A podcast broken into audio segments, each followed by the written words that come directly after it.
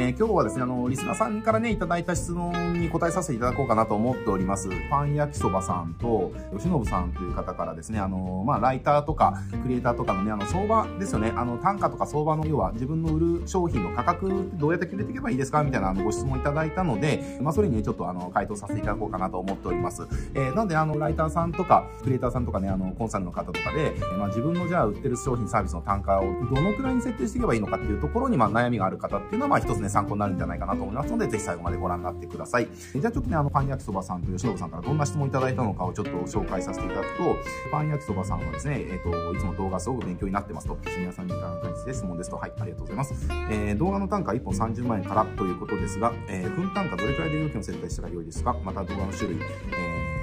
によって単価を変えるべきでしょうかと詳しく教えていただきたいです。えー、という質問をいただいております。で、吉信さんからは、えー、皆さんの動画を見てセールスサイトを目指しておりますと、えー、単価の相場はどれくらいすればいいでしょうかと、広報やコピー、コンサルなどセールスサイトに関するいろんな種類の仕事の単価相場を知りたいです。えー、またはどのように決めたらいいでしょうかよろしくお願いいたします。ということで、えー、まあ、パン焼きそばさんも吉信さんもですね、自分の売る商品サービスの、えっ、ー、と、単価ですね、まあ、どういうふうに決めていけばいいのか、みたいな感じのご質問ですね。で、これあの、ちょっと、そもそもの話になってくるんですけれども、ちょっと結論からお伝えさせていただくと、あの、そう、僕らみたいな、そのフリーでライターやったりだとか、コンサルやったりだとか、クリエイターやったりだする場合って、えー、相場って合ってないようなものなんですよね。これなんでかっていうと、僕らみたいに、フリーでやる場合って、なんて言うんでしょう。えっ、ー、と、業界の相場がいくらだからいくらっていうよりも、あのー、ポイントは、この人にやってもらうんだったらいくらみたいなところなんですよ。価格が決まってくるのが。これちょっとすごく分かりやすい例えで言うと、えっ、ー、と、じゃあマーケティングコンサルタントみたいな業界でやっぱり世界で一番有名なのは多分おそらく J. エイブラハムだとですよね。今現在。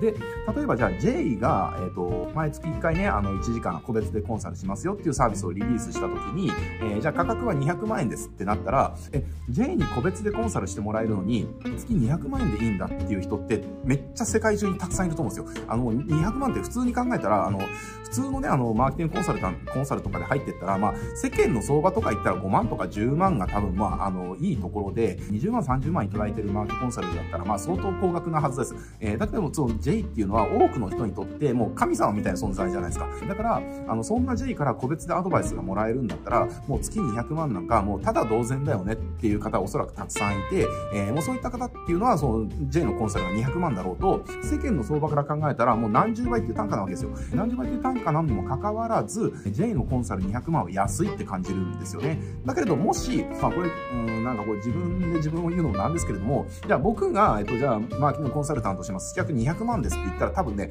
これまあちょっと自分で言うのもちょっと嫌ですけども、多分誰も多分買って、まだね、買っていただけないんじゃないかなというふうに思います。で、これまあなんでかって言ったら、僕を全く知らない人、じゃ僕を知ってたとしても、じゃあ僕と J を知ってる人からしたら、やっぱりその世界的に権威がある人っていうのは、権威があるのはどっちかって考えたら、まあ J だとかだったりするから、同じ価格でね、訴求したとしたら、僕が200万って言ったら高いと感じるかもしれないけれども、J が200万って言ったら安いと感じるみたいなね、こういったことが起きるわけですよ。だから僕らみたいなね、あの、フリーの人が自分の商品サービスを売る時の単価っていうのは、実は世間の相場っていうのは全く関係がなくなってきます。だからね、まあ、究極のところを言うと、自分の単価を上げていこうと思ったら、自分の権威性を上げていくっていうところがもう全てになってくるんですよね。要は、社会的にどれだけ自分のポジションを確立していったか、もうここでほぼ自分の単価が変わってきます。だから、あの、世間の相場が、例えばじゃあ動画制作とかっていう業界においても、もう世間の相場は、じゃあ例えば動画制作、えっ、ー、ともう1本、えっ、ー、と、じゃあ10万円ですっていう、まあこれ仮ですよ。10万円ですっていうのが世間の相場だったとしても、もうめちゃくちゃね、もう動画1本で、えっ、と、1億円の売り上げを生み出した、えっ、と、まあ動画クリエイターとか、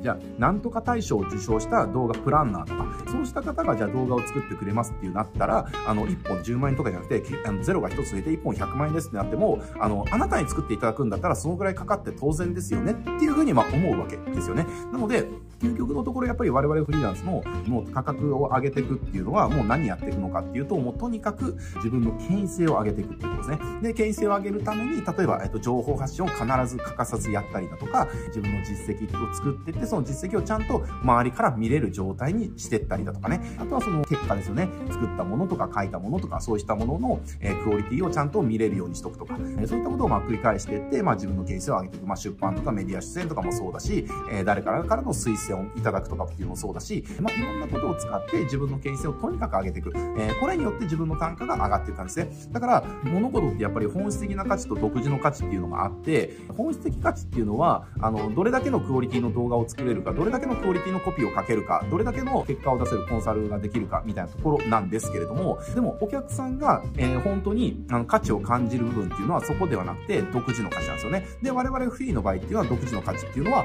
誰がやってくれるかっていうところに乗ってくるわけです。えー、これ、例えば時計っていうところで考えると全く同じことが考えられて、じゃあ時計の本質的な価値は何かって言ったら、あの、時間が正確にわかることですよね。使ってきたら、あの、なんかあの、電波時計とかでも、えっ、ー、と、今1万円ぐらいとか払えば、まあ、十分いい電波時計買えるじゃないですか。まあ、それってもう時間はとにかく正確ですよねっていう。だけども、その本質的な時間が正確っていうところの価値を備えてるのに、価格は1万円ぐらいでしか売れない。えっ、ー、と、もしかしたら今もっと安いかもしれないです。もっと安いのもたくさんありますよねっていうところ。だけれども、じゃあ、あの、高級腕時計って呼ばれて、要は巻いて、えっ、ー、と、時間をやるやつ、もう時間がすごい狂っちゃうやつですね。定期的に合わせないと、どんどん時間狂っていっちゃうようなやつとかっていう方が、300万とかね、500万とか1000万とかするわけですよ。じゃあ、これどっちが本質的な価値を備えてるかって言ったら、電波時計の方が本質的な価値を備えてるんだけれども、でも、なぜか本質的な価値を備えてない腕時計の方が圧倒的に高く売れる。これじゃあなんでかって言ったら、その腕時計、高級腕時計を買ってつけるっていうステータスをみんな買ってる。つまりそのステータスっていうのは独自の価値になっていくわけですよね。っていうところですね。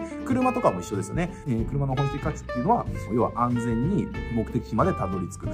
ていうことを考えたら、今国産車とかの安全性能はなんちゃらみたいな車、今増えてるじゃないですか。えー、ああいう車の方が絶対いいはずなのに、じゃあ高級で超高額で取引されてるのは、例えばフェラーリとかね、えー、ああいうスポーツカーとかだったりするわけですよっていう話なんです。えー、だから、あの、僕らの業界はそれと全く同じで、本質的な価値を高めることはもちろん必要。成果結果にコミットするんであれば、本質的な価値が高まらないと、成果結果にコミットできないのでダメなんですけれども、ただ、残念ながら、それを高く売れるかどうかっていうのはまた別の話で、自分を高く売れるかどうかっていうのは自分が提供できる独自の価値をどこまで高められるかによって決まってくる。で、自分の独自の価値を高める方法っていうのは、自分の、要は、ポジションを高めていく、権威性を高めていくっていうことでしかなし得ないっていうのが僕らの仕事です。なので、ちょっとそもそもの話を言っていくと、世間の相場がいくらだから、えー、私も同じ商品を作ったら同じ価格で売れるっていうのは、これはちょっと危険な考えで、もうとにかく自分が今いくらで売れるのかで相場が決まってくるっていうことです。価格が決まってくるっていうことですね。だから例えば、えっと、じゃあ YouTube 用の30秒の動画広告作りますってなった時に、じゃあそれ10万円で売りますってなって、えー、みんなから高いって言われたら、それ何が高いって言われてるかっていうと、あなたにそれを作ってもらうのに10万円払うのは高いですよって言われてるのと、まあ同義なんですね。これ残念ながら。だから、もしそうなっちゃったらやっぱり価格を下げていかないと、現実的に売るのが難しくなってきてしまったりだとかするわけですよ。で、本質的にそこの価格を上げていきたいんであれば、やっぱり自分の価値を高めていくっていうことをやっていかなきゃいけない。で、自分の価値を高めていくと、えー、じゃあ YouTube の動画の広告、えっ、ー、と、30秒10万円で作りますっていうのが、あの、あ、10万円でいいんですねっていうふうに言われるようになったら、自分の価値が高まってきたっていうようなね、感じになるわけです。で、ただまあ、これだけだとあれなので、えっと、まあ、相場感みたいなことでお伝えさせていただくと、え、ー、動画に関してはもう世間の相場は、あの、ランサーズとか、あの、クラウドワークスとかで出てる相場がもう世間の相場だと思ってもらって大丈夫ですね。えっ、と、一番最初ってやっぱり自分のその権威性とかね、ポジションっていうのがやっぱり低い状態から始めないといけないので、なかなかね、現実ベースいきなり高額で売るっていうのはなかなか難しかったりすると思うんですよ。だからまずは最初はその世間の相場に合わせて売ってって、で、実績を積み上げていく。つまり自分のポジションを上げていく、権威性を上げていく。で、それに応じて自分の価格を上げていくっていうのがまあ一番いいかなっていうふうに思います。で、あとはまあ動画の種類によって単価変えるべき。まあこれはもうそうですね。当然そうです。あの、やっぱりお客さんがそのものに対して、このくらいのなら出せるかなっていう予算感とかもあったりしますので、例えばじゃあ広告用の動画と、えっ、ー、と、じゃあ PR 動画、会社のじゃあ PR 動画って考えたら、大きな会社になれば PR 動画の方がお金を完全につぎ込むわけですよ。とか、例えばじゃあ求人動画とかになってくると、もう桁が全然変わってきますよね。実はこのマーケとかに使われるお金よりも、求人とかに使われるお金の方が圧倒的に多いので、実は動画で一番高単価になるのって求人系だったりするんですよね。という感じで、あの、何の種類の動画作るかにもよって、もちろん単価は変わってきますね。というところで、あとね、この吉信さんのこのまあセールスライターとかですよね。僕がやってた時は、えっと、今もちょっと効率というか生産性の面でね、ライティングセールスレターの執筆を受けるっていうことはもうしてないんですけれども、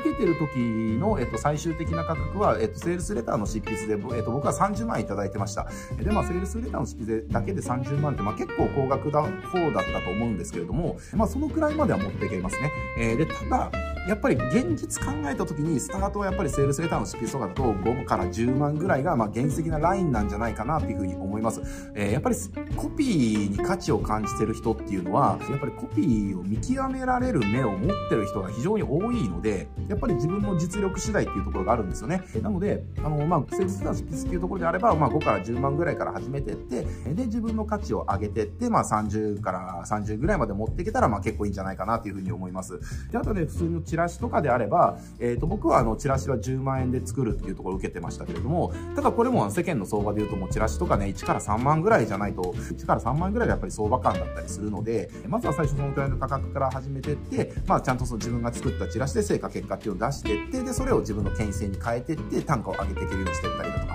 まあそんな感じでやっていくといいかなと思いますね。で、コンサルに関しても、コンサルの単価に関しては僕はぶっちゃけですね、あの、ちょっと独自の考え方があって、人ってね、内緒で触れないんですよ。例えばじゃあ本当にね、この人のコンサル受けたいってなった時も、じゃあそのコンサルの、じゃあ単価がじゃあ100万だ、次は100万だと、えー、なってきた時に、じゃあ月賞100万円のお客さんが、じゃあコンサル費100万円のコンサルを、じゃあ買えるかって言ったら、まあ現実買えないんですよね。ないんで、お金が。ないんで買えないんですよ。えー、っていう感じで、誰と付き合うかでコンサル費っていうのは変わってくるっていうのが僕の考えなんですよね。えー、だからコンサルの単価を上げたければ、その単価を払える人をお客さんにしていくっていうのがすごく大事です。だから例えばじゃあ月額のコンサル10万以上ぐらいから受けれるようになりたいっていうんであれば、もう年商1000万とか2000万ぐらいの個人事業主さんっていうのはターゲットにしちゃ絶対ダメですよね。あの、現実出せないんで、えー、もうちょっとね、失礼に聞こえたかもしれないですけれども、無理なんですよ。だから、例えば10から30ぐらいの月額のコンサル費欲しいなってなったら、まあ最低でも年商億超えてる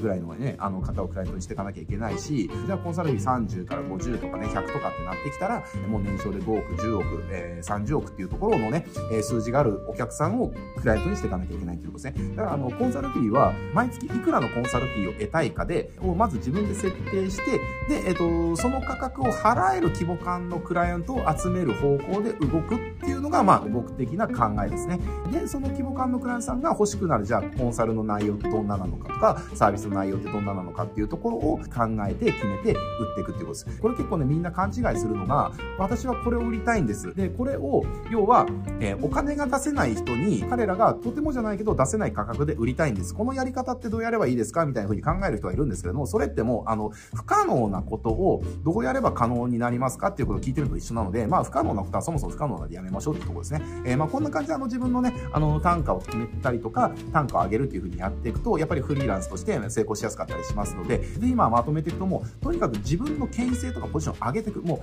う、ここにね、あの、全勢力振り切るぐらいで大丈夫です。あの、私、ここを要は高めていくことができないと、やっぱり自分のその単価って絶対上げていくことがフリーランスはできないので、ぜひでね、ここにあのコミットしてやっててもらえるといいんじゃないかなというふうに思います。はい、えーと、じゃあね、今日はこれで終わっていきたいと思いますけれども、まあ、このチャンネルですね、もうこうしたライターさん向けのですね、具体的なキャリアアップの方法とかって、まあ僕自身がね、すごいやってたんで、えー、具体的に結構話してたりします。あと、なので、その辺のね、話興味ある方はね、ぜひチャンネル登録して、この動画もチェックしてみてください。で、あとね、僕に聞きたいこととかあったら、あの、コメント欄とかに書いていただくと、まあ全部が全部ね、ちょっと回答できるかどうかわかんないんですけれども、回答できる内容のものがあればね、この動画を通じてお答えしていきたいなというふうに思っておりますので、ぜひ気軽にあの僕に聞きたいこととかね、アドバイスもらいたいこととかあれば、あのコメント欄に記載してもらえたらと思います。はい、じゃあね、今日はこれで終わっていきたいと思います。ご視聴ありがとうございます。